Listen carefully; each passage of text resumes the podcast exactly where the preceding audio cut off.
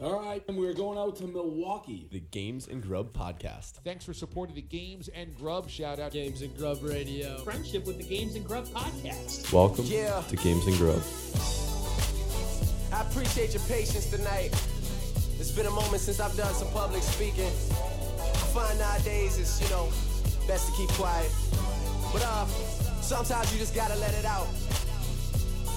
Young angel and young lion. You know what it is.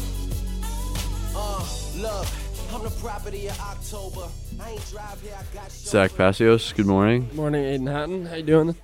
I'm doing great. It is Saturday. We are back. It is October 24th. We were not here last week because of fall break. It has been a while since we were back. And I forgot to mention something last week as we get into a little games and grub housekeeping that I forgot to mention, but I think it's worth noting. I want to congratulate the fans of the show. You know who you are. I don't need to mention your name. We reached last week a total of 1,000 total plays on our podcast feed. 1 million. And now we're almost up to 1,100, actually, thanks to this boost from a couple of another housekeeping item I'll mention.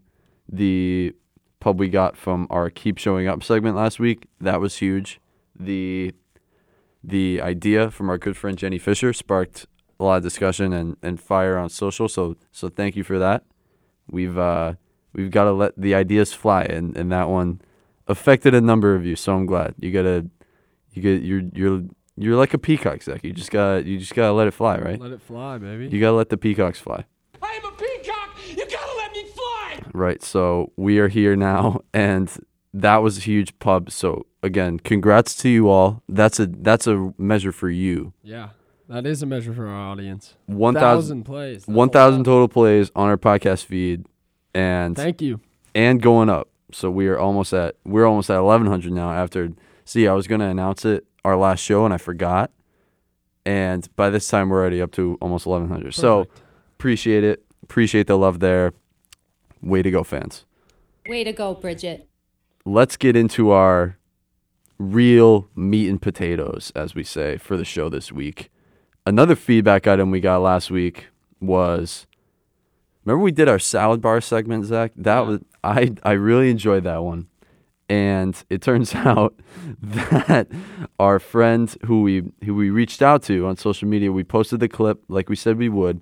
Our friend Steve Garbarino of the Wall Street Journal actually came back to us and in our post he commented grub mur crew thank you and the funny part about it is and i'm not digging at you steve he wrote the words he wrote the letters g-r-u-b-m-u-r think i don't know if he thinks like that's our name or if he thinks that's my name i don't know how you would pronounce it like Uh, he's grubmer got basically The idea. He's got the He's idea. got the just- idea. He's just. Uh, I, I won't make I won't make fun of you too much of that, Steve. So great work there, and let's get into the week. So, how was your week, Zack? I had a wonderful week. Been running a good amount. Staying athletic. Hoping for a good uh, NARP of the call, NARP of the week call this week. Do we have a? Uh, ha- did you recruit anyone to No, call in this we'll, week? We'll uh, we'll hope that someone just picks up, picks up and uh, calls this morning. Not sure who. Did I? Anyone out there, really? If you if you really found an athlete in your life this week, call in and tell us about it. Please do. Four one four. We love hearing about NARPs doing athletic things. That is what we're here. For. That is what we are here for as a show.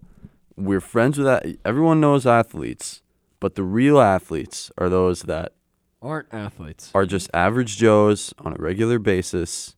Maybe, like Zack said, getting a run in here and there. It's like a D1 radio host. We are. have we made the? We definitely made the joke on the air. We are.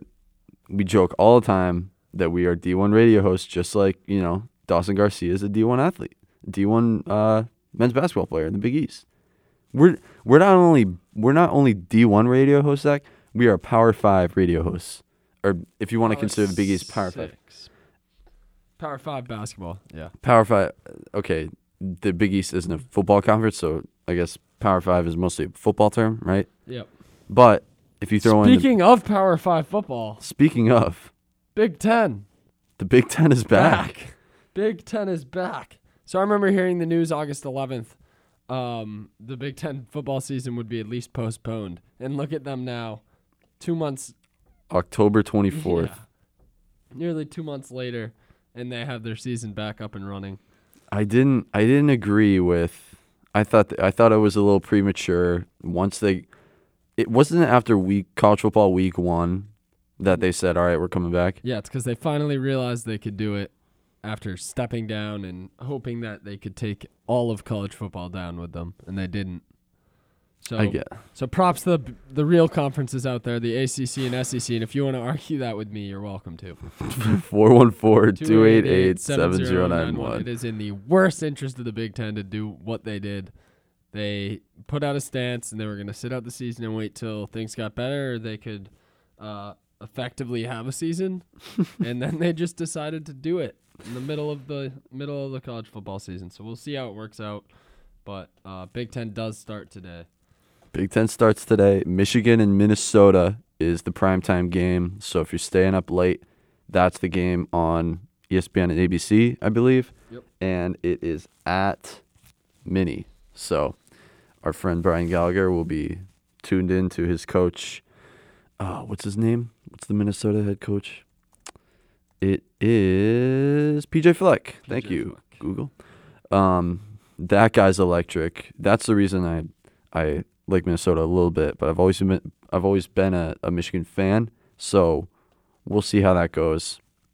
But Big Ten is back. But we've been here since Yeah, you how know, about two that? years ago How about that? Big Ten's back, and our radio show's been going on. for longer. Yeah. And next week we're gonna. So this week, it's funny that we have a show on the same day that the Big Ten's coming back. Next week we have a show the same day as Halloween. So we're gonna have to bring out the stunts. I'm gonna I'm gonna tease or I'm gonna put a little question into the fans. What first of all, what are you dressing up for this year? That's a great poll question. Call us, tweet us, Dressing Instagram us Yeah. at grubmur or you can try to vote for you can try to give me ideas as to what I should wear and I'll go so far as to wear it to the studio next weekend if you give me a good idea. So, Is that going to be out on social media? Or are we gonna? I'll uh I don't want to sound I don't want to sound vain, but yeah, you can if you have if you have an idea, if you have a recommendation for what I should wear, what what I should go as, I'll consider it. I'll get all the submissions in and pick my favorite one and give that person love so I will wear it I will wear it on the air. We'll, we will have we'll have a little contest. If we get any submissions, I I'll have a little contest.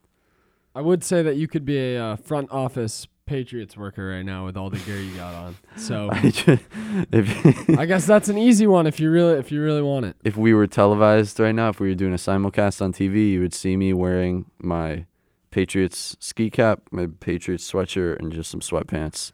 I just walked in, just rolled out of bed and got here. But we're here. It's that's what, that's what's most important. Yep.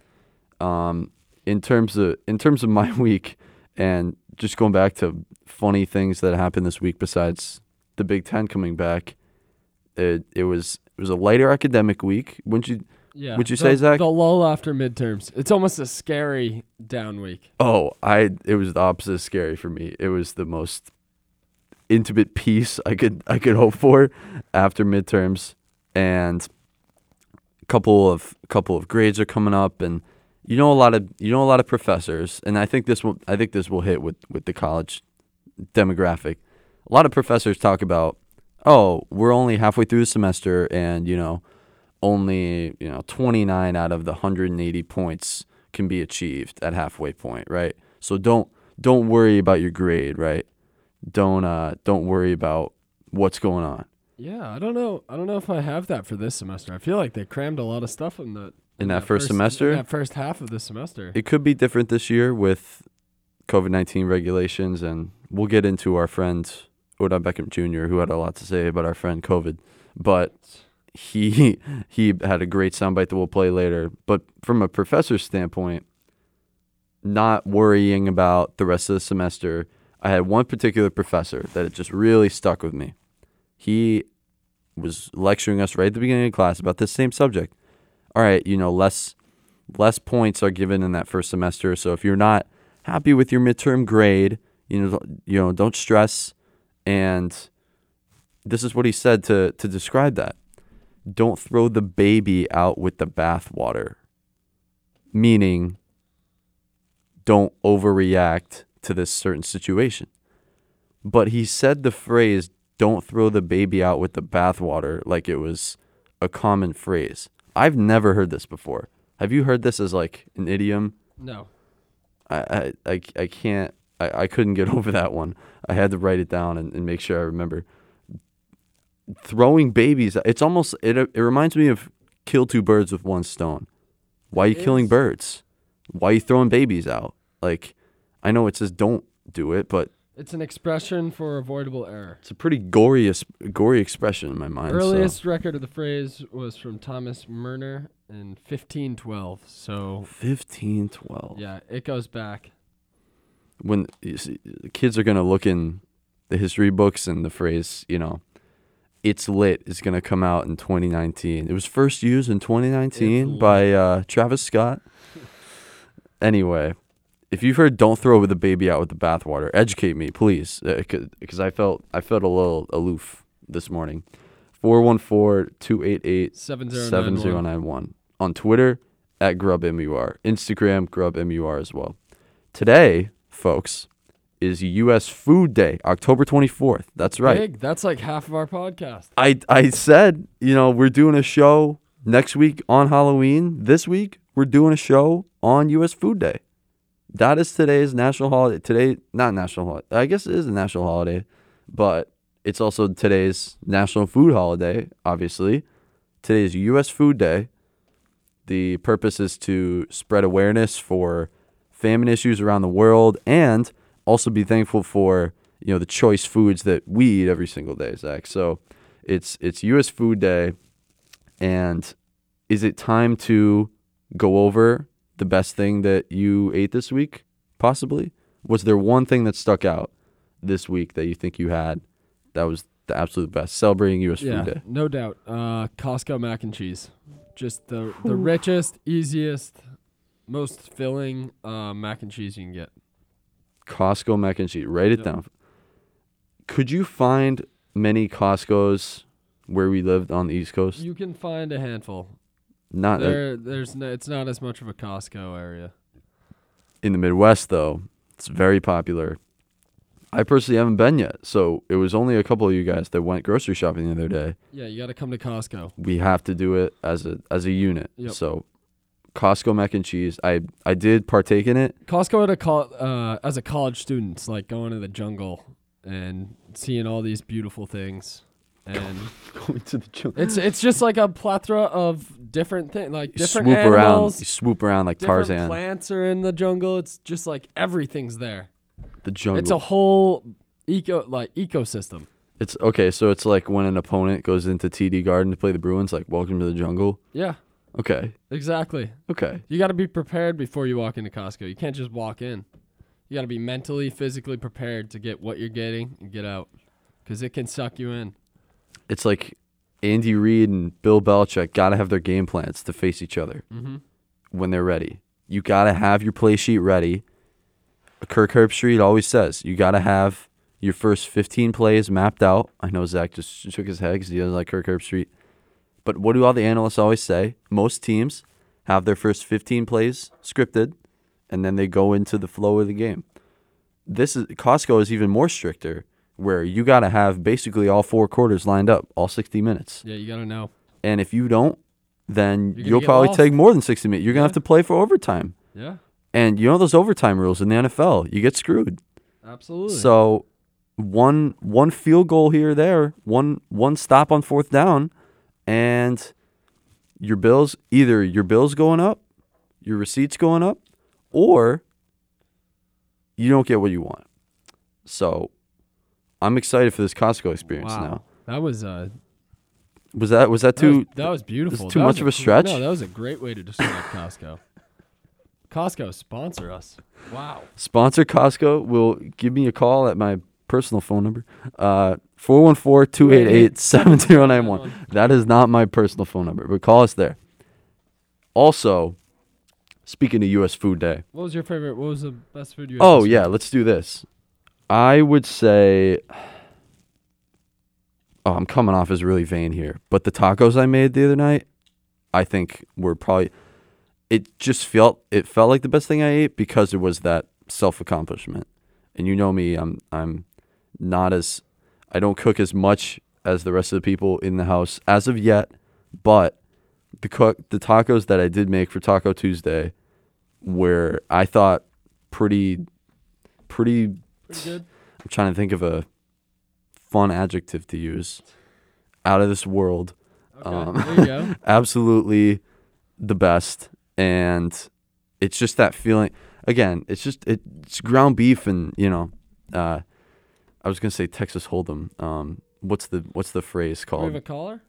Do we? We No, we don't. whose phone is ringing? phone, maybe mine. No. Huh. Wait, Interesting. Can you hear that? Well,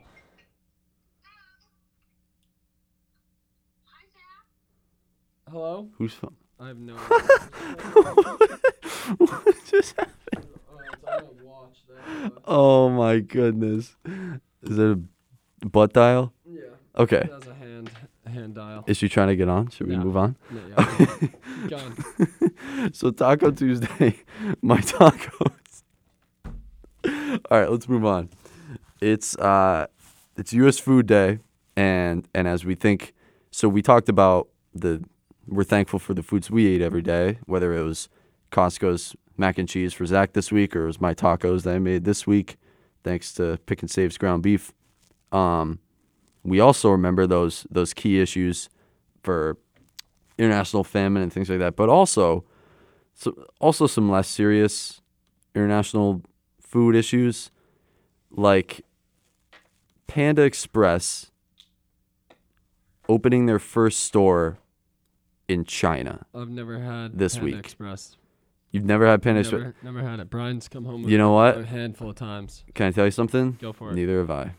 And Uh, So I don't know why we're talking. Some people would say, "Why would you do this story?" Some fans of the show would say, "Why no, would you do this story?" because it's a cultural. It's like the Chipotle's of the world. It's a You just- cultural thing. So Yeah. so Panda Express opened their first store in China just a couple weeks ago, and just now it is getting terrible reviews. Almost a little less than 3.5 out of 5 stars. And overall, the place is failing. Panda Express is huge in the US. The founders themselves claim it to be an American cuisine with a little Chinese flavor, obviously. That, uh, you know, I've heard all about the uh, tangerine peel chicken Yep, and all the rice chicken. bowl, Ooh. chicken and rice, all of it. And it just brought me to one of the one of the clips that I thought was fit for Games and Grub this week from our man Damon Amendolara, DA on CBS, comparing in true Games and Grub fashion the rice from Panda Express to an NFL offensive line. Listen up. really good. And rice also, I think it stabilizes a stomach. You know, if you go up in the air and you are worried about your own personal turbulence, to me, any type of rice, it glues everything together. It just, it's, it's, to me, it's like a good offensive line. You just know it's going to stabilize your quarterback play and your running back. rice stabilizes his stomach. Zack, do you think if you're 30,000 feet in the air, would you? So they were discussing Panda Express having it at the airport, which is where they get a lot of their sales. Yep. Are you choosing to go Chinese food at an airport because you think rice stabilizes the stomach for the flight? Nope. No. No. I don't think so. I'm going to the food that I'm I'm consistently aware of and, and know how it affects me. I mean, might maybe even uh, enjoying uh enjoying a couple drinks at the hotel bar or the airport bar when I get old enough. That's the goal. Hopefully, I'm not on a plane until I turn 21. that it. Hopefully, you're not on a plane till you turn 21. Yeah. How you getting home this Thanksgiving? I'll drive. I'll run back. That is No, I do. I do enjoy the reference though. a The good offensive. good I was offensive line. thinking when they first brought it up, I was almost thinking a, a nice Frank Gore type running back that gets you your four yards every carry, but then he brought it to the offensive line, which might be a better comparison in terms of just that brick wall. I didn't realize how much I didn't realize how much Rice could just glue up the stomach, not, as he mentioned, give it too much personal turbulence, and go from there. You mentioned the other day how a good stabilizer for the stomach could be butter. No, no, not stabilizer. That just Not a stabilizer? Lines the Just a lines liner. Yeah, Just a liner. Just okay. little protection. Just a liner. Okay. To to bring more things in. Fair. So, internationally and in the US, happy food day. Raise awareness for those famine issues and be thankful for the foods we eat every day. Speaking of international, speaking of traveling, guy who wants to travel now is our friend Doc Emrick Our friend.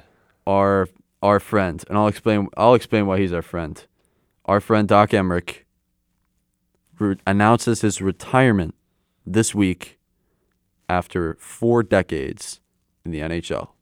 Son,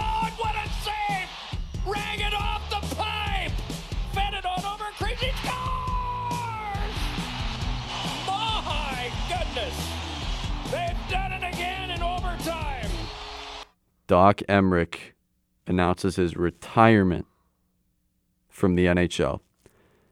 On on October 24th, uh, on this day, Mike Emrick, more known to his fans as Doc, because he does have a PhD. That's how he got his nickname. Very surprising for for an NHL announcer, Zack. Has he has been the single most influential voice in hockey's existence. I mean, so much so that I am concerned about future NHL TV ratings solely because of Doc Emrick. The man captivated an audience enough to make you listen during a blowout. He made you listen to his next word as if he was really in your home. And that's why I think we can call him our friend today on Games and Grub. The voice that, you know, undoubtedly introduced me, and I'm sure plenty of others, to professional hockey. Doc has been calling NHL games since 1982. 1982. Uh, a large majority of our listeners hadn't even been born yet. I, we love our we love our parent demographic.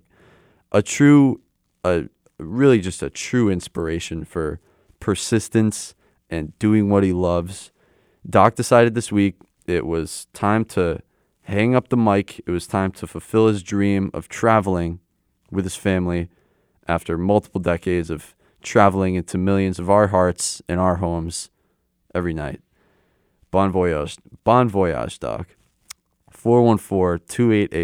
414-288-7091. You want to hear a miscellaneous? Uh, Doc Emrick is a founding member of the NHL Pronunciation Guide, which is a Oh, I thought I went over this this week. a list of the most difficult names in hockey that he helps uh, other broadcast other broadcasters pronounce in the correct way. That That's- is that's the- amazing. that's kind of cool. That is very cool. I don't know how you how would you go about composing that? Is it like a book, like a world fact book? Yeah, it's like a guide of of uh, pronunciations. Wow. Doc Emrick's got it down. I don't know how you that takes years and year, years and years of first of all composition, second of all updates Yeah. because there's new players coming in every year. I wonder how hockey is probably the hardest sport to do it in, in considering the four major pro sports. But see, not even just another feather for his cap, or is that what it's called? Feather for his cap, or uh, ammo for his repertoire. Yep. I'm getting all my idioms mixed up. So when you use those, don't throw the baby out with the bathwater and keep going. 414 288 7091. That's 414 288 7091 on Twitter and Instagram. If you're listening on the podcast, always feel free to tweet at us if you're not live at GrubMUR. That's GrubMUR on both platforms. Great. Thanks, Adam. All right, let's move on to. I was gonna say our friend. I guess he could be our friend, LeBron James, another guy who has seen his fair share of championships besides Doc Emrick, LeBron James. He he earned his fourth a couple weeks ago. We haven't been on air since, so Oh. so I won't go over in much detail unless you want I, to. I told I said Miami was gonna put up a fight. They get they got a game. they got another game, so the Lakers end up winning in six, and um, Not the best not the best ending to an NBA finals. not kind of just a blowout in the last game. Underwhelming. The TV ratings weren't the best. It wasn't. It wasn't a uh, a generational game for LeBron James either. Unless you consider the fact that it was another championship that he adds to his resume. another one. So LeBron had after that win an interesting soundbite for for the fans after the win. And I want to play this in its entirety because it was a doozy for me. And it, it it didn't get as much national publicity as I thought it would or enough Twitter jokes. All I'm just to let this run. All you have to do is listen. historic franchise and to be a part of this is something that I'll be able to talk about and my my grandkids and kids will be able to talk about that their papa or their dad played for the Los Angeles Lakers. It's like playing for the Yankees and winning. It's like playing, you know, for the Cowboys and winning a Super Bowl or or the, Patriots. Okay, there is a lot to unpack here. Papa, are they dad? Their papa or their dad play for the Los Angeles Lakers. Mm-hmm. And then also, he goes over multiple, obviously, historic franchises Yankees, Cowboys, Patriots.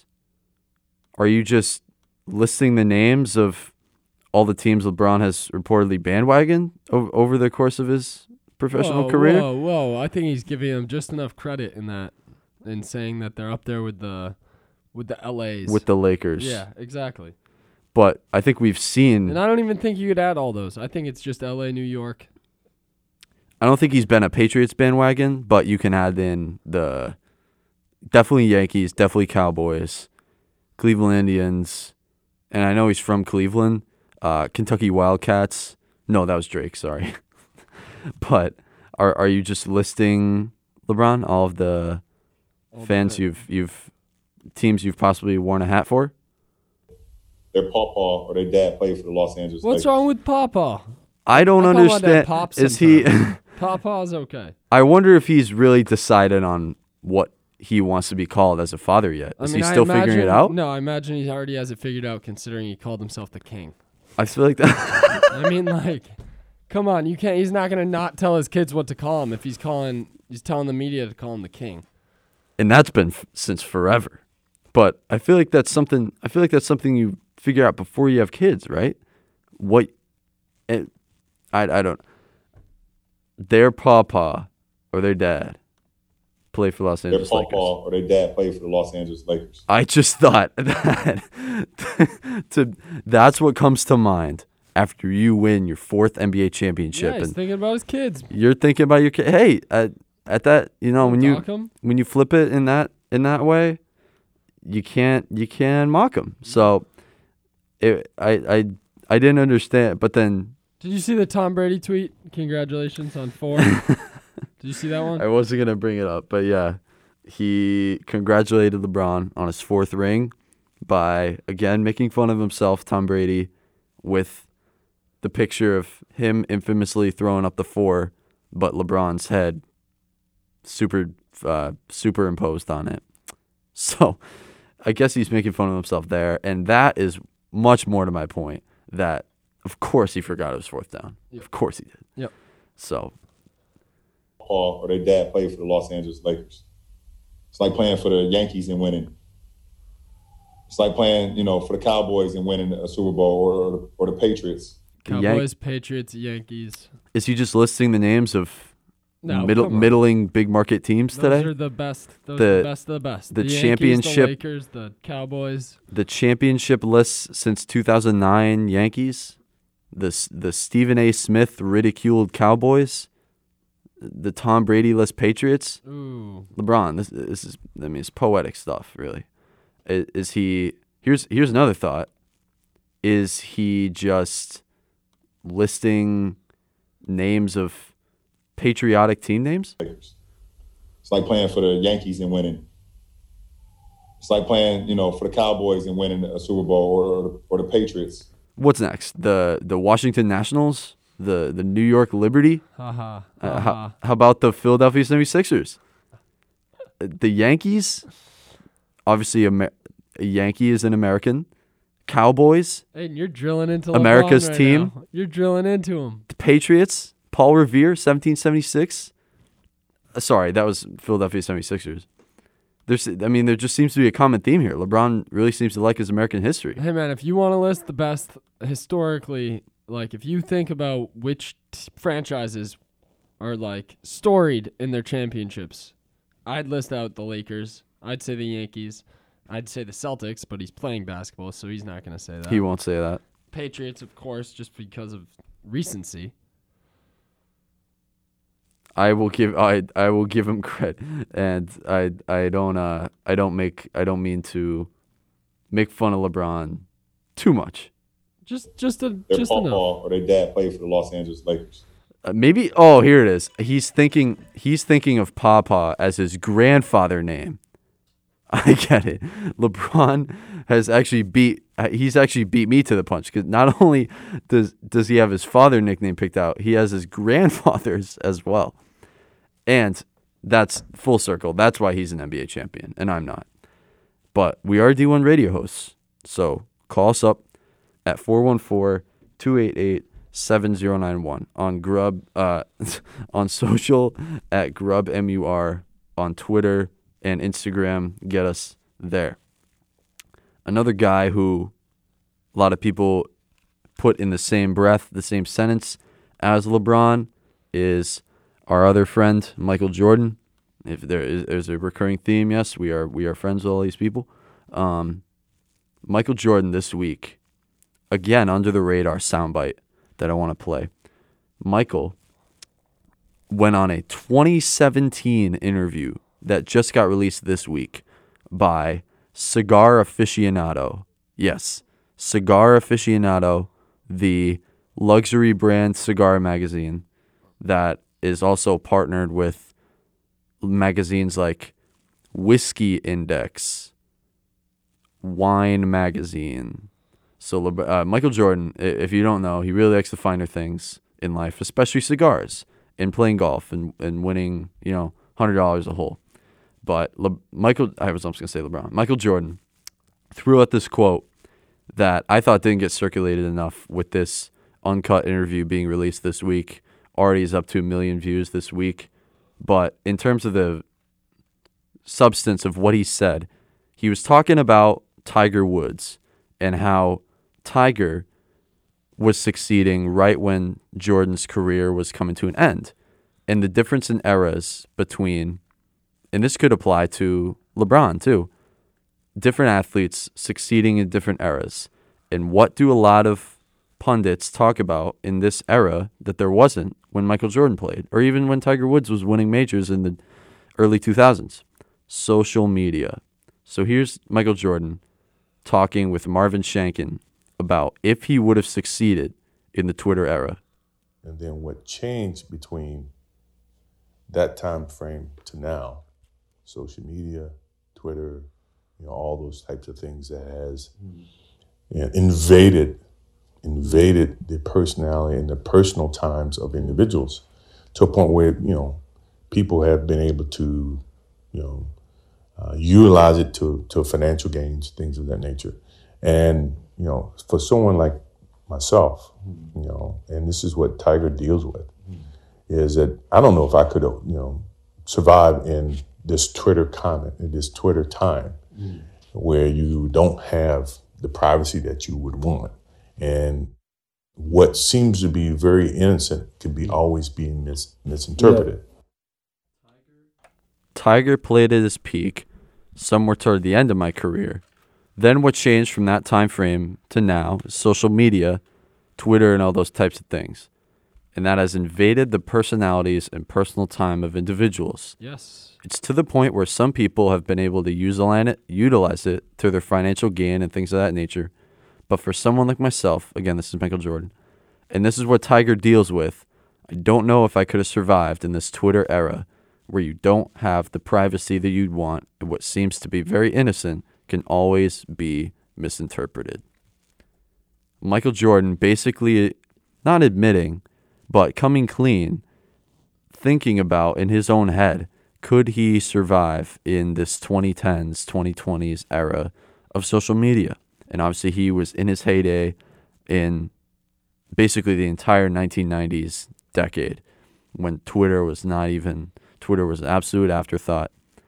But could the, the of course the question comes up: Could Michael Jordan succeed in any era? I believe he can. Yes. That, that's not that's Purely not really basketball, he could. Purely pur- purely basketball, but I He think it bring brings up- up the question: Michael Jordan is uh, it, it- it's not really a question, I should say. Now that I'm going into my take, Michael Jordan is someone that was really affected by the levels of his personal privacy. If you watch The Last Dance in towards the end of the or maybe it was towards the beginning when the team went to Paris and was walking around and they got to film Michael in his hotel room. Just fixing my mask here. Michael Jordan was someone who really A valued his own privacy and on the contrary B didn't get it because he was Michael freaking Jordan. And this clip just goes to show again what athletes deal with in 2020 and and Yeah, it's for Michael for Michael Jordan to come out and be open about this, I think is important because he is almost he never likes to show himself as human because he thinks that he is, you know, he never says that he's the greatest player ever, but obviously he thinks he's, you know, one of the best. And he's talking about a fellow great, Tiger Woods. But you saw in that Last Dance documentary, I just want to bring it up. You saw in that Last Dance documentary, and you're seeing now that Michael Jordan, the the king of all athletes, from basically the time that you know, 10 years before we were all born, Zack, in this Marquette demographic, Michael Jordan is the one iconic athlete that, that we look to, even though we never got the chance to see him play. And even a guy of his stature on his high of a pedestal struggled with these privacy issues and not being able to be himself. And that is something that I think we take for granted that a lot of athletes do struggle with being on social media all the time, having to answer to the Twitter haters. And for Michael to say that he may not have survived in this Twitter era, I think is powerful and I think should be something that could have made the news more this week. Do you have any thoughts on that? Yeah, social media, sports and social media, Aidan, they they clash and they're uh, they're lively, entertaining, and sometimes horrible things happen online. Like, yeah, I don't know. Michael Jordan didn't live in a time of Twitter. He lived in a time of reporters asking him whatever they want in the time being. He can get peppered online now whenever. Professional athletes right now are constantly under the light. Every single second of every single day. Everything they've done constantly scrutinized online. And uh yeah, I don't I don't know I don't know where that's transitioning in sports and if it'll ever get better, but it's different. Definitely is. It is different, and we are going to here at Games and Grub and the entire sports world will embrace the change. So, if you want to talk about that, if you want to talk about my, if you want to call and tell me what I should wear for Halloween, if you want to tell us if you've ever heard the phrase "throw the baby out with the bathwater," you can do that. Uh, we got one lyric submitted to us, Zack, that "throw the baby out with the bathwater" was actually a song, uh, lyric by Jay Z and Justin Timberlake in the song "Holy Grail." You know that song, right? Yep.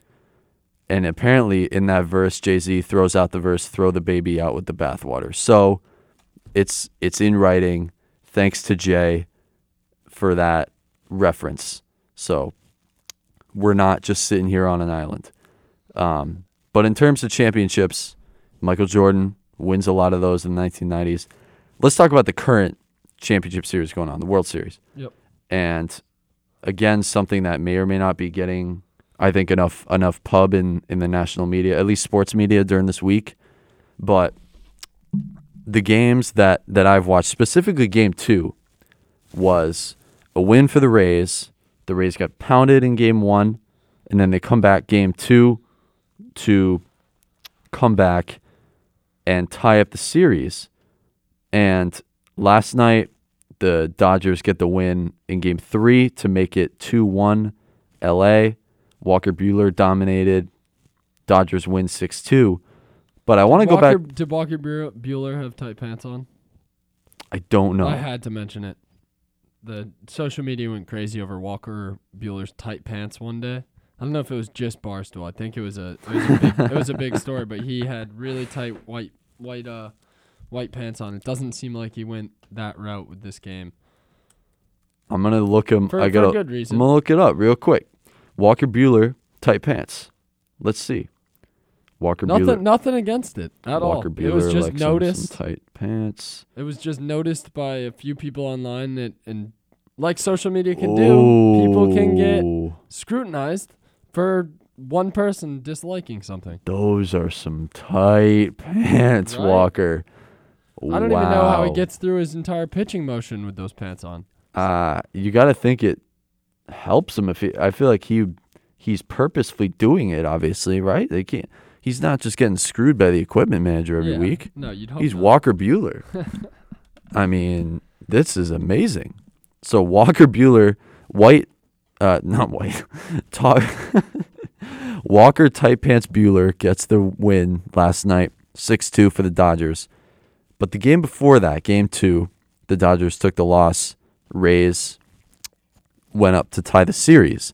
And a big reason why the Rays won that game and tied the series was because the Dodgers basically threw in a bullpen game, Zack, where Clayton Kershaw started game one, but game two, they did the old strategy where, if you're not familiar, it's becoming more popular thanks to, coincidentally, the Rays, that if you don't have that fourth or fifth starter in the po- especially in the postseason, you use your bullpen up. A lot of arms go two or three innings each and get you through the game. And there's no real de facto starting pitcher. And I think this presents a greater discussion on baseball's popularity in America because do, do you have any thoughts on the bullpen game, Zack? I do because what do you think it what do you think it does for baseball? Is it good or bad that you know the Dodger, uh, even if you have the greatest bullpen on earth, Strategic. do you like having the bullpen games? I don't enjoy watching them. I imagine Dodgers fans didn't enjoy watching it, but I mean it's part of the game. Hopefully you can grow your bullpen to be better than what it was that second game. They're, I think the baseball world, I think would agree that most youngsters are being homegrown as hard throwing guys that can't necessarily go nine innings, but they can go two or three innings and blow by everybody. I think that's how young American ball players are being grown just by just the, you know, athletic training philosophies that they have. I'm not saying that's good or bad, but in terms of the greater discussion about the World Series ratings and baseball and, and how baseball has sort of, in my mind and a lot of others' mind, fell in popularity throughout the U.S. in terms of the four major sports. What what does it say about the future of baseball? I think that this is worse for baseball to have bullpen games, especially in game freaking two of the World Series. You don't have if you're LA and you don't have a starting pitcher other than Clayton Kershaw that you're that Dave Roberts is confident enough to throw out in game 2. You have to do a bullpen game to get you through and you lose the game, which you know, you may win that game, you may lose that game. I'm not saying it's automatic L, but to not have a starting pitcher ready to go. And this isn't just the LA Dodgers. This is a lot of teams that use this strategy. And a lot of people, including myself, think the Rays are a great story, and I'm rooting for the Rays to win this series. But the philosophies that they've introduced to baseball, including the bullpen game, are sometimes just asinine. If you want to grow the game, if you want to have more eyeballs, which I do, I, I'm a fan of the sport. So, in junction with rooting for my favorite team, the Boston Red Sox, I'm rooting for the sport's prosperity. I think all baseball fans would root for that and root for gaining ratings because that means more exposure to fans and ultimately greater things for the game, better things for the game. Having bullpen games hurts baseball's allure because if a normal fan, if a casual fan flips on the game on a Wednesday night and you're seeing who is this? Who Zach Passios? Who, who's that? I'm out. Uh, but if you see Clayton Kershaw or or David Price or um, Tyler Glasnow, and Tyler Glass, I mean that last name you might not even know, but if you're seeing Joe Schmo out there on the field in the first inning, the the individual the excuse me, the individualist nature of America lends itself to liking players sometimes more than the teams. In the NBA, And that's what the NBA has done to me. people watch LeBron billions James of billions of dollars. billions. And I was just going to go into this. The NBA, this is why the NBA wins. People watch LeBron James. People watch Kevin Durant. People watch Kawhi Leonard. Did you see here? This is interesting. This is coming out of nowhere. The NBA has a new jersey program that if you buy a certain jersey and your player uh, is traded or leaves the team, you can get another jersey at half price for the same player. that same it's like player. a trade-in jersey program. Can you believe that? there was a, I think they introduced, yeah, it's called uh, Jersey Assurance. That's how far the NBA goes to push that star power in the league rather than the team. That is a great point. The own NBA online They admit it. e-commerce Yes, store yes. wants this. It's it's no longer a hidden message in anything. They they they push it. You because they know You can't deny it. a lot. They know NBAStore.com knows that a lot of their sales comes from just straight LeBron fans or just straight Kevin Durant fans, It's and those two guys have changed teams multiple times, and they get revenue from fans who want to follow that player. We've had people that we've known very closely, Zack. Uh, you know, Jackson Kowalski, who was a part of the show at one time, bigger LeBron fan than he was a Bucks fan. I'm not saying that's bad, No, it's not. but Because- he's because- not. He's not alone. Hey, now put it in this perspective. People have their favorite actresses and actors, and they'll see a movie that comes out and they'll have to watch it. So it's it's not like it's a new idea. The NBA has just figured out how to tap into the market Hundred percent. of of the individualist approach. We talked about it. We. I know you're gonna laugh at my Paul Markham reference, but Paul Markham, who's one of who's a professor that both of us, Zach and I, actually share one class together, international marketing, and our professor talks about the Hofstede's cultural dimensions Yep. of nations, and historically, the United States is a very individualistic city or not country Yep. in terms of being the opposite of collectivist. It's Yep. it's a very uh, sometimes it's great, sometimes it's not. It, it's kind of a dog eat dog country sometimes, and and uh, I'm sure a lot of us know it. But I think it translates to the sports world more than we think. Yes. And I'm a fan of the sport. I'm a fan of baseball, so I root again for the sports prosperity. And I think the bullpen game is ultimately bad for baseball's ratings because a part of the attraction to baseball is, especially in the World Series, a starting pitcher trotting out there and looking to get seven innings. Part of the allure is having your favorite guy come up to the plate in a big situation. If you don't know the pitcher, if you don't know the guy that you're rooting for going into the and you have to periodically keep changing your attention to think about, oh, who's this next bullpen guy? Who's this next bullpen guy? Oh, two innings later, who's this next guy? I think it I think it ultimately hurts the ratings because ultimately You need consistency. viewers are not going to have the patience to, you know, who's this Joe Schmo guy, and then who's you know his brother Joe Blow coming out there for the next two innings. It it doesn't. I don't think it bodes well. People like we said, the NBA, NFL, people watch quarterbacks. Some people are just Tom Brady fans. Some people watch Russell Wilson every weekend. Quarterbacks, we always say, are Brian and I have uh, have transitioned to watching Aaron Rodgers nearly every week now. we- which some is, people uh, watch Aaron Rodgers every week. But that I don't. I wouldn't say that's a player player thing. That's kind of just watching a generation of football. Because we know it's not going to be there for long, and we're taking advantage of, of all Aaron Rodgers has to offer to the game of football, and he's been playing amazing. uh, Besides last week, Right. uh, for the season. And I think that it's ultimately, long story short, I think it's going to hurt the game in the long run. So that's where we're at with bullpen games. If you want to give your thoughts on the bullpen game, call us at 414 288 7091. Again, that's 414 288 7091.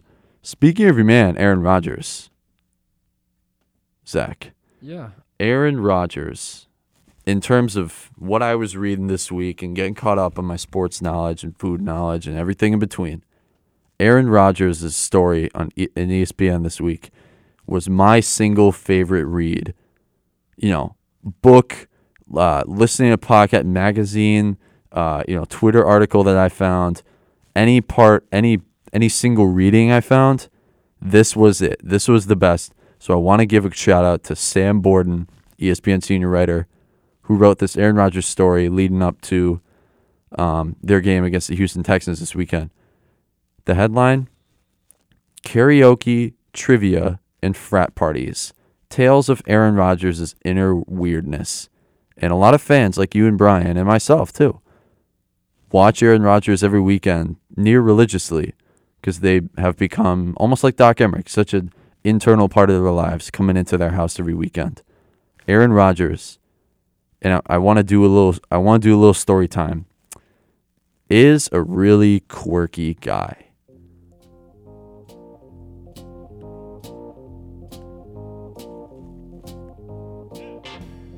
It is 2010. Aaron Rodgers. He's going into his third season as the starting quarterback after Brett Favre. He's a Pro Bowler. He's a superstar. Graham Harrell, he is the backup for the Packers. They become close. And one day, Rodgers ter- tells Harrell in the huddle that he thinks they're basically frat brothers. Becomes a running joke. The pair bro talk constantly, and very quickly Harrell becomes amazed at the depth of Rodgers' investment in this completely imaginary fraternity universe. The other quarterback, Matt Flynn for the Packers, is now in a quote unquote enemy fraternity, Rodgers tells Harrell. And likewise, it's if Flynn is better than Harrell on a particular practice day, Rodgers laughs and tells Harrell, Bro, you're getting paddled when we get back to the house. Rodgers even names their fake fraternity Tau Kappa Epsilon or TKE. So one day at Packers training camp, held on the campus of nearby St. Norbert College, we are familiar with St. Norbert, Zack, as, as Wisconsinites now. Marquette actually played them in a scrimmage, first scrimmage last year in basketball. During the drills, Rodgers and Harrell are going over their stupid fake, fake fraternity again. And one of the ball boys overhears it and goes, Hey, what fraternity are you guys in? After weighing whether to come clean about how he and the Packers franchise player have created an elaborate fictitious scenario involving two 20 something men being in a fraternity, Harrell simply says, Oh, uh, we're TKEs? He hopes that will end the conversation. It does not. The ball boy erupts. No way, I'm a TKE. Yeah, uh, TKEs, man. And Rodgers is giddy. The ball boy's smile is ripping his own face apart. This is where it gets really bad. The ball boy invites Harrell and Rodgers to a mixer that the St. Norbert chapter of TKE is hosting that fall. Known as the Carnation Crush, because it also involves the women of another sorority at St. Norbert, Rodgers and Harrell end up going to the mixer. They sit with the fraternity president and some of the brothers. They end up just hanging out, not taking Nick, not taking any photos or videos, thanks to the fraternity president. And they end up playing Flip Cup, and the author has to introduce what Flip Cup is to the ESPN audience. He tells Harrell in his game to be better, but then he brightens when a ceremony begins during which when during which one of the sorority sisters will be crowned as a queen. This isn't even real life, bro, Harrell said to Rodgers. But Rodgers gets him into it. And this whole story is full of frat parties, how much Aaron Rodgers loves trivia, how he has his own karaoke machine at his house that he invites all the backups quarterbacks to just to kick their you know what in karaoke every night because according to Tim Callahan, one of the other backup QBs that Rodgers had played with, he has rigged the karaoke machine to give him 100% and purposely win the game against other quarterbacks. And this whole story, again, shout out to our man, um, Sam Borden at ESPN. Found all this stuff, did all these interviews with the backup quarterbacks. It sounds like, and transitioning into my take on it, it sounds like an amazing attempt to change Aaron Rodgers' public appearance through the power of the media. Drafting Jordan Love, PO'd Rodgers, redemption tour, no more. Now it's all pun intended, all love. So, do do I like Rodgers more after this story? All this frat party and trivia and karaoke stuff that he reportedly is so into? A little more, but but not exponentially. Zack, does Aaron Rodgers being in a fake frat with all his backup quarterbacks surprise you? No, he's just having fun. These guys, uh, these guys have to have a little bit of fun here and there in their intense practices and such. I can, I can see why he broke away from it a little bit, and uh, I enjoyed hearing the story. I think I think his quarterbacks did as well. So, if you want to call us up on that, 414-288-7091. Flip Cup. On Twitter, Grub MUR. They played Flip Cup. They Would played the Flip general, Cup. Would the general audience know what Flip Cup is? Well, I don't think they would, because that's why Sam Borden described it to the audience. Flip Cup involves two teams of multiple players flipping plastic cups in order. Rodgers and Harrell are on a team with the fraternity president and some other brothers. They play against a team of women from one of the school's social clubs. Very vague, by the way. What's a Yeah, social quite. club? Uh, no, no idea. that's that's a little idea. college Yeah, confidential. yikes. Schumacher and the brothers, Schumacher being the fraternity president, are very skilled. The women are even better. Rodgers isn't very good, but he finally gets his cup over. Harrell is a complete disaster. He is struggling to find the sweet spot between weakly knocking his cup down and over flipping it four times in the air. The TKE team loses. Rodgers is frustrated. He tells Harrell he needs to, quote, be better, but then he brightens again when a ceremony begins during which one of the sorority sisters will be crowned as a queen. Wow. And Rodgers jumps full bore into it when Harrell is embarrassingly stepping back and saying, What are we doing here, Aaron? Aaron has got his got his knee on the ground and belting his voice out, belting his lungs out to this song that's playing at St. Norbert College. This is not like and maybe, again folks, maybe we have to go to St. Norbert's, visit, and go to this TKE house and enjoy what Aaron Rodgers enjoyed for a night. This is Green Bay, Wisconsin. This isn't, you know, uh, Arizona State, folks. This isn't, you know, Green uh, Syracuse University. Like, this isn't a hotbed of a party school. This is St. Norbert College. And again, we may have to go visit after this. Uh, Yeah, if we if we might know have to. anybody, I think we know a couple people yeah, we'll who have know. to figure it out. and after Marquette played them in basketball, that that earns they have Marquette's respect if they're playing them in basketball. So, especially this TKE, Tau Kappa Epsilon. Aaron Rodgers is in fake fraternity with all these backup quarterbacks called Tau Kappa Epsilon, and it just so happens that the ball boy. This is so coincidence and serendipity that the ball boy is not only a college student, not only has an opportunity to speak, with Aaron freaking Rodgers during a practice, and it turns out that he's a brother at the actual Tau Kappa Epsilon at St. Norbert College in Green Bay, Wisconsin. Unbelievable. Unbelievable story. And it just goes to show you how guys cope with, like we talked about with Michael Jordan, how these guys cope with the life of being an athlete, which sometimes is not an easy one. And it sounds like Aaron Rodgers copes by his hot takes with UFOs, his history and music and movie trivia, and it just seems like that is how he's coping with it.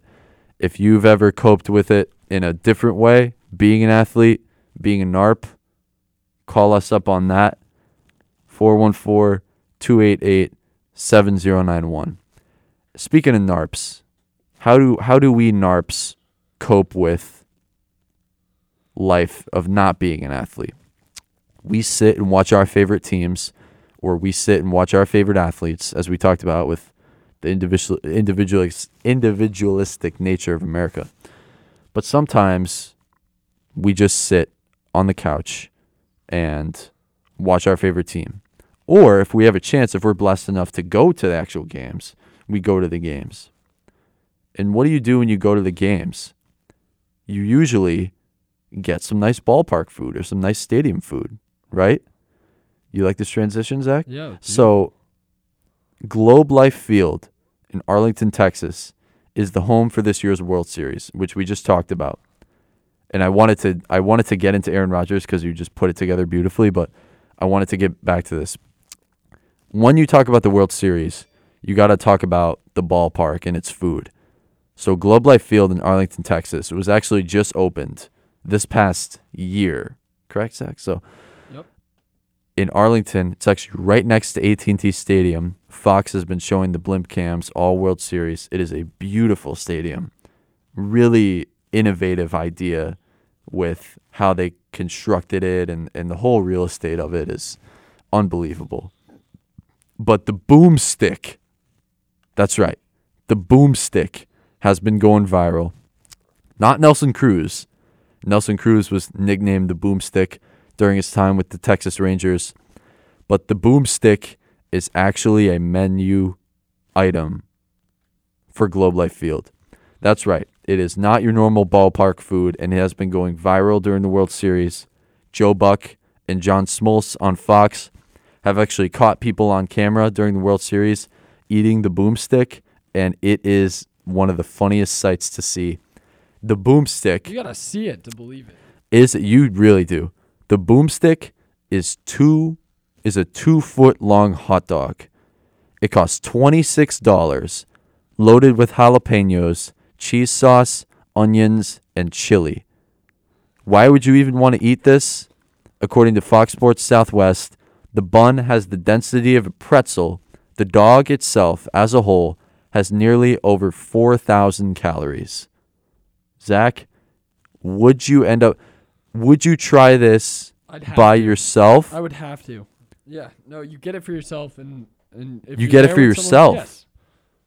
You think so? By yourself? Do you think you don't share a hot dog with someone? That's not like a shareable. Food I've heard, item. I saw a lot of tweets about, you know, Lady in the Trampet with this because it's two feet long. I, you know how much I'm a food fan. That's why, that's why we do this podcast. But I don't think I could take this down by myself. I don't think I could. It, it's too unappeti- unappetizing for one person. And if you look, and again, you really got to see it to believe it. Like Zack said, you go in, and it started out as 26. It's now 27.50 this year in 2020. A two foot all beef hot dog smothered in chili, nacho cheese, jalapenos, and caramelized onion. It weighs three pounds. All right, maybe not. Three maybe, pounds. Maybe not all by myself. I'm looking at the picture Can right I take it to go? Hey, how mm, long's a Yeah. baseball game? Three or four hours these days. All right, and then I imagine one of these is going into extras, so you get into the first inning, you got some time. I don't know. Give me Another- a shot. I'd love I'd love to see that as a as a competition that takes place during the game. it looks completely unappetizing. I, I'm I'm I'm Yeah. I'm out on it. I, I just It, it looks disgusting. I'm out. A hot dog is one of those foods that looks more and more unappetizing as its portion size increases. Yes. As we like to say in statistics and analytics in business school, Zack, there's a negative relationship between size and enjoyment. Mhm. I think having this be a big two foot, three pound hot dog lends itself to be less appetizing as it gets bigger. Yep. Uh, looking at the chili, come on. Yeah, it looks fake. It looks like ballpark food tossed on a hot dog. It looks like something else, and I'm not gonna say what else. Uh, It it looks like other brown stuff, and I get the okay caramelized onions, nacho cheese sauce. I know it's such a ballpark staple, but it, it's it's it frightens me. Speaking of ballpark cheese sauce, I think I Oh, know. we got to get to Uncle Chris actually We because he's call him. calling in. Awesome. Uncle Chris, you are on the air. Hi guys, how are you? I'm doing great, Zack. Well, We're doing great. Yeah, good. I I, I uh, just tuned in uh, for a little bit, and I think you need to somehow get a boomstick in in this studio, and you guys need to just you know sample it and see what it's all about. I mean, It could basically stretch from where we're sitting right now across the desk. two feet. two, three pounds. I mean, it would it would rip you. It would just kill you.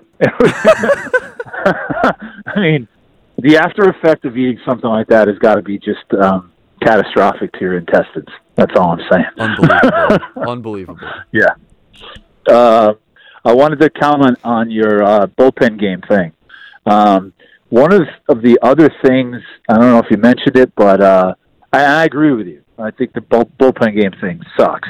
I mean, if you're if you have the payroll of the Dodgers and you can't get four starting pitchers that can go four to five innings, I mean, yeah, I'm all for having a good bullpen, but if you can't have four guys on your roster, then you know something's not right. I mean, I just don't think that's the way to go. But Right. in a bullpen game, you know how many pitching changes there are going to be? People don't want to see pitching changes. The games are long enough as it is. Great point. So, so people don't want. I mean, I, I, on top of the fact that you don't know any of these guys, which is true, like you said before, no one wants to see commercial after commercial. There's enough breaks in baseball, right? And what are you going to do? You're going to start. Here's the other thing too. So if you're if this is the new trend, then what is it going to do to the kids that are that are between say 14 and 18? Are they going to be trained now to go out and throw 100 miles an hour for four innings? You're going to have Tommy John surgeries all over the place, and it's happening already. You see it. There's such a spate of of people, the kids that can't throw anymore, and you know what? It's no good for the game. So how do we It's no solve good for that? viewership. How do you solve that? What's that? How do you solve that? Well, first of all, you- first of all, you should be limited in the amount of pitching changes you can make in a game. I think, like you know, you get look, you get three timeouts a half, right? You get, um, you know, like in soccer, you get the last change and stuff like that. I mean, you should just be limited. You shouldn't be able to ha- have eight pitchers pitch in a game. I'm I'm nodding, but I can't say anything because baseball fans will will definitely be on the defense about any change that you make with their rules. Well, then fine. you know Especially the what? players. Then we don't change. Then we don't change the rules, and baseball can go down the crapper. And then we, and then it'll just be like, whoa, what, what's what happened to baseball? That's what I'm what happened saying. to baseball it to is win. it's boring. Yep. Unfortunately. it's boring. It's boring to watch. When you have, when you're out there playing, you might be having fun when you're 15. But I guarantee you, a lot of your parents and stuff, when they were eight, when you were eight and nine, it was boring for them to sit there and watch it. Okay. That's the bottom line. Okay, kids You're that are right. standing out in right field, like you know, picking daisies and staring.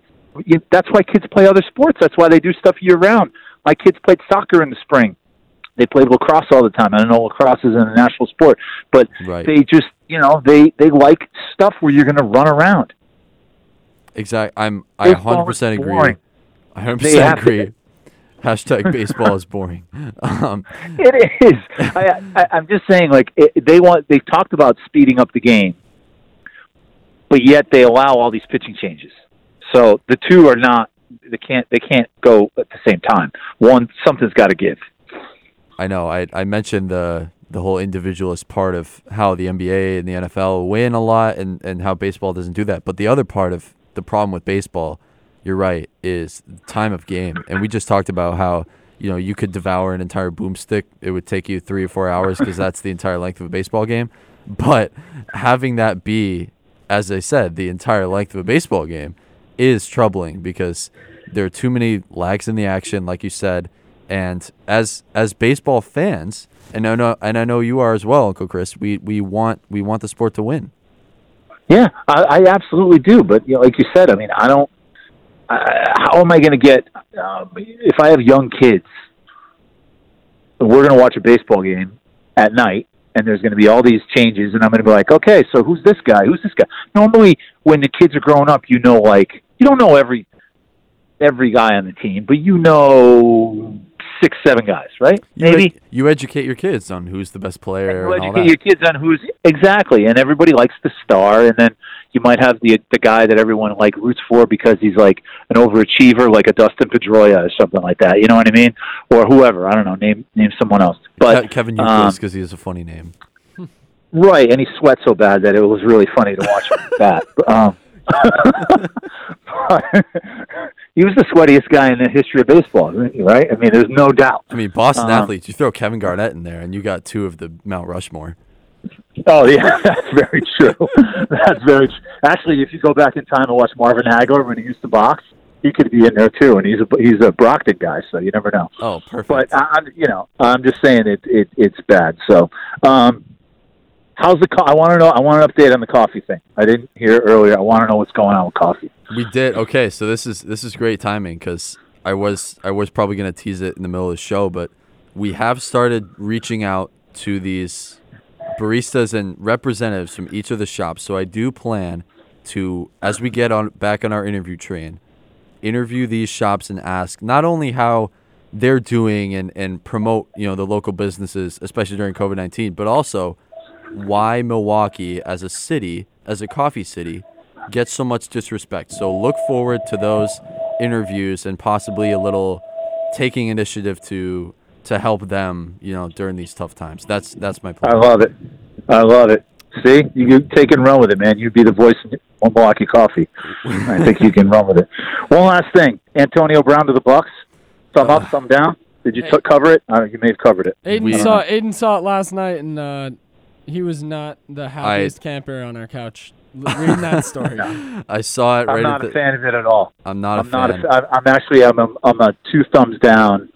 Like, in a way, I- you know, I was rooting for Brady. You know, as the as a Pats fan, I want him to do well. But now he's now I look around and he's got like all these guys. And if Antonio Brown does well, I'm going to throw up in my mouth. So I just there's no. I, don't, I have no interest in it. No interest in it. I'm with you. I, I I think it'll ultimately not work out, but I, because it, it, it and this is going to be my take at, at towards the end of the show, but I think that it's becoming more and more of a Patriots type situation where the Bucks are going to start. They just came off a big win against the Packers. They're feeling their oats. They're feeling competitive, and you watch Brady, and it's going to rub off on Arians too. They're going to start tightening up that locker room. It's not going to be so hunky dory. And that's where Antonio Brown came in to a New England type environment and couldn't survive. So as the Bucks get more and more competitive in nature, I think this will ultimately hurt his chances of being on the team. Yeah, I just, I don't know. I, I, I was rooting for Brady, but now, like I said, if he all of a sudden, if it, it would, it would make me ill if uh, all of a sudden Antonio Brown comes in and now he's got, and all of a sudden he's, you know, by by some grace of God, he's the Antonio Brown from the Steelers, Oh. and now all of a sudden Brady has like all these guys. I mean, look at the guys he's got around. Look at the guys on the Bucks. This is kind of this is this is kind of bugging me today, right? When you look at the guys they have on their team, it's like they have all these guys that were former, you know, all, all pro, right? Everywhere. Fournette, and Sue, Jason Pierre-Paul, now Antonio Brown, Gronk, Brady. You know, I'm like, "Ah, really? I don't know. Something about that bothers me. So Huge. I hope they become. The, I hope it's like the Redskins were, or well, they were the Redskins back then. I hope it's like that where they all just implode. We'll be watching this weekend. Uh, Okay. Thanks for calling in. Any anything else left for the fans? Nothing more, more for the fans. Um, no, I don't know. Go for. Oh, one last thing. Did you see that they're bubbling up in, in Mohegan Sun in, in Connecticut? Is that right for There's a story out. There's a story out that there's going to be 30 teams, men and women, from different conferences. Uh, I haven't read the whole story. I saw the headline in ESPN this morning. This is what happens when you wake up at 6:30 in the morning, Aidan, and you'll know that when you're my age. You know, you tend to wake up early. But there was a story that said there's going to be seven teams. No, 30 teams from seven conferences, um, men and women, and they're going to play like a game a day, and they're going to bubble up at Mohegan Sun. So it's an interesting concept. Yeah. It's right. It's right on, in all of our backyard, right there in uh, Mashantucket, Yeah. Connecticut. Perfect. Exactly. So I don't know if it, it might be something to look into. We could talk about it next week. But you guys have a good one, all right? Perfect. You too, Uncle Chris. Thanks. Take care. Bye bye. All right.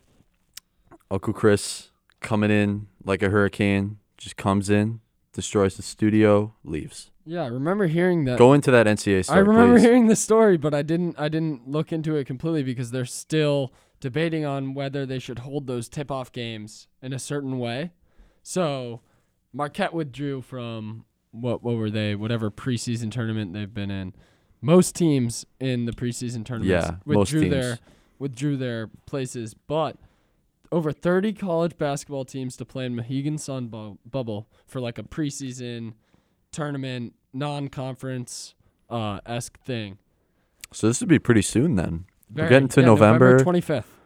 So a week from tomorrow, a month from tomorrow, folks. Uh, college 25th. basketball is here. Wow. that is unbelievable. And I know the season started late. They pushed it because of COVID 19. If COVID did not happen, college basketball would be right around this late October, early November. I remember last year, this St. Norbert scrimmage, again, speaking of St. Norbert, TKEs, shout out. The first scrimmage was right around this time last year. Think about how we've come 365 days since then. Unbelievable. The uh, the logistics for a bubble like this, uh, and even Mohegan Sun said it's not going to be a perfect bubble. It- There it- is going to be. it concerns some- you? It it does. The lit. It's it's tough to bring 30 different teams in logistically, all coming from different areas around the country, playing each other constantly, and they don't have the facilities like uh, Disney did to have everyone on site.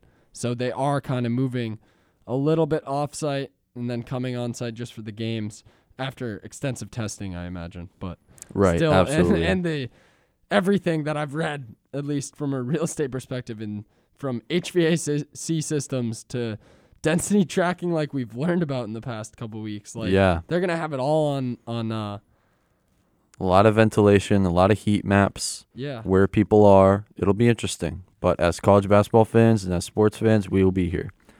At Games and Grub, we will be here for you. So call us up. You can follow Uncle Chris up at 414 288 7091 on Twitter at GrubMUR, on Instagram as well.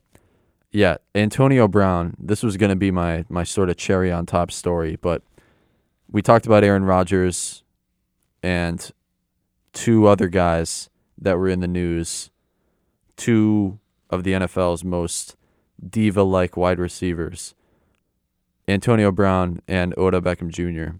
Uh, Antonio Brown, for obvious reasons, he just signed reportedly a deal with Buccaneers. Two words Tom Brady. Three words they are friends. Four words that is the reason. Five words this will not work out. Why? It's it's just looking as I I, mentioned to Uncle Chris. What were you saying? I love how you think it's not going to work out, but Uncle Chris doesn't want it to work out. There, I see, two, I see different, two different perspectives, and I don't know. I definitely don't want it to work out for any reason at all, but I don't want it to fail. I don't love- want it. to see if I don't he- want it to fail. I don't think it will succeed. That that's where I'm at. How long was he in the New England organization? One week. One week. Eight days, I think it was something like that. Th- He played one game. He caught one touchdown. All right. Does he go over or under? more than I I think he goes more than one week right. for sure because ultimately New England's culture is a lot stricter than Tampa's. But here's here's where I was going with Uncle Chris. It's looking more and more like a carbon copy of the Patriot situation because the one difference between those two organizations, the Patriots and the Buccaneers, was their competitive nature. I think obviously Bill Belichick lets his players have no margin for error and fooling around. This has been going on forever. But the Bucks seem to be a more lax situation, which is why Tom Brady likely chose Tampa Bay, you know, this offseason. But this is where I see the convergence as we talk about in economic growth and development. Zack, here another Marquette Business School reference. Convergence between two different economies.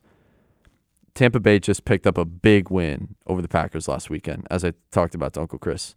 That entire roster, and I'm gonna believe Bruce Arians too, are riding high, thinking, especially that defense, thinking they're a competitor in the NFC, and that lax culture is gonna start to go away. But let's get to our next caller. I think we got right a caller now. for uh, NARP of the week coming in. Caller, you are on the Hello? air. Games and Grub, best podcast on the planet. How are we doing? Hi, Molly. That's gonna be part of the new intro right there. I love it. oh, Oh boy. um, I just want to call in and talk about um NARP of the week. NARP of the week. Um, after much consideration and much debate this week, I believe I have to give it to um the Mister Zachary Passios. Um, I'm waving around the room. Thank you, thank you. He's doing his little He's queen. been putting in work. Um, I almost dared to challenge him on our Apple Watches to a seven day challenge, and I'm really happy I didn't because I would have regretted it. He's been putting in miles, so very proud of you, Zack. Thank you very much, Molly. Was Yeah, there of was there any honorable mentions or was was it a landslide? Um, honorable mentions. Um, You don't have to. Ryan, I probably believe- Kendall, Yep. because Kendall's been running with him a lot. Matt's been putting in some work. I believe Brian said he Um, would run a f- or swim a 5K, so that's honorable mention just for saying that he would do it. Speaking into Well- existence. Brian and Matt, I do have to vouch for them. They've been killing intramural volleyball. So honorable mention those two. And can we- Aidan, you got to pick up. You got to pick up some slack, bud. I I have been slacking the past couple weeks. I will not a, lie. Uh, I've been more of the you know, not as much for Mm-hmm. physical health, more just getting my getting my mind right for school. Can we get a real quick Equally update on uh, Marquette track and field? Uh, have you begun practice, and how is that going? Um, thank you for asking. Yeah, practice started Thank you for asking. mid-September. It's been going well, except yesterday. Um, typically on Friday, we always run hills as a team together with our masks on, of course. Mask Yep. up, Marquette. Mask up Marquette. And, uh, we are masked up right now. You can't even tell. we love to hear it. Um, and it was very cold and rainy. So hopefully we get one more day of hills in, and um, then we'll start to move indoors. So it's been going great. Thanks. Awesome. Great to hear. Thanks for Mm. calling in, Moles. We are Of Marquette. course. Mask up Marquette. Congratulations, Zack. Good. Bye, boys. Take care. Take care. We love you. Perfect. NARP of the week goes to me on not Antonio Brown. Not Antonio Brown. So that's that's Antonio good- Brown is actually back to being athlete status now. He's no longer an ARP. That is wow. wow. If you think about it, Antonio Brown was actually an ARP for the past like year and a half, except for that one week at being a Patriot. Yeah. Think about that. Wow. But now you're taking over that title. Congratulations, Zack. You're an ARP of the week, and it's well deserved. So, uh, Thank you. we just got a submission in. Will does this make the Bucks Super Bowl favorite after signing Antonio Brown? It should. Like Uncle Chris just listed all of those big names. All the big names that usually contribute to a to a pretty good odds. I think on, if this uh, was on a Super Bowl title. I think th- if this was Antonio Brown's first comeback, you know, if the Patriot failure didn't happen, then I bet it would be. But I think this doesn't put them over the hump of being the Super Bowl favorite now because we know how much uncertainty comes with Antonio Brown. I, I give him some credit for trying again. How about that? He could Oh, just, he could just go out there and not not do it, and he knows what went wrong last time, and he's giving it another shot, and He's giving it another dock shot. him for trying. And again, I'm I'm not gonna go so far as to say I I hope it doesn't work out.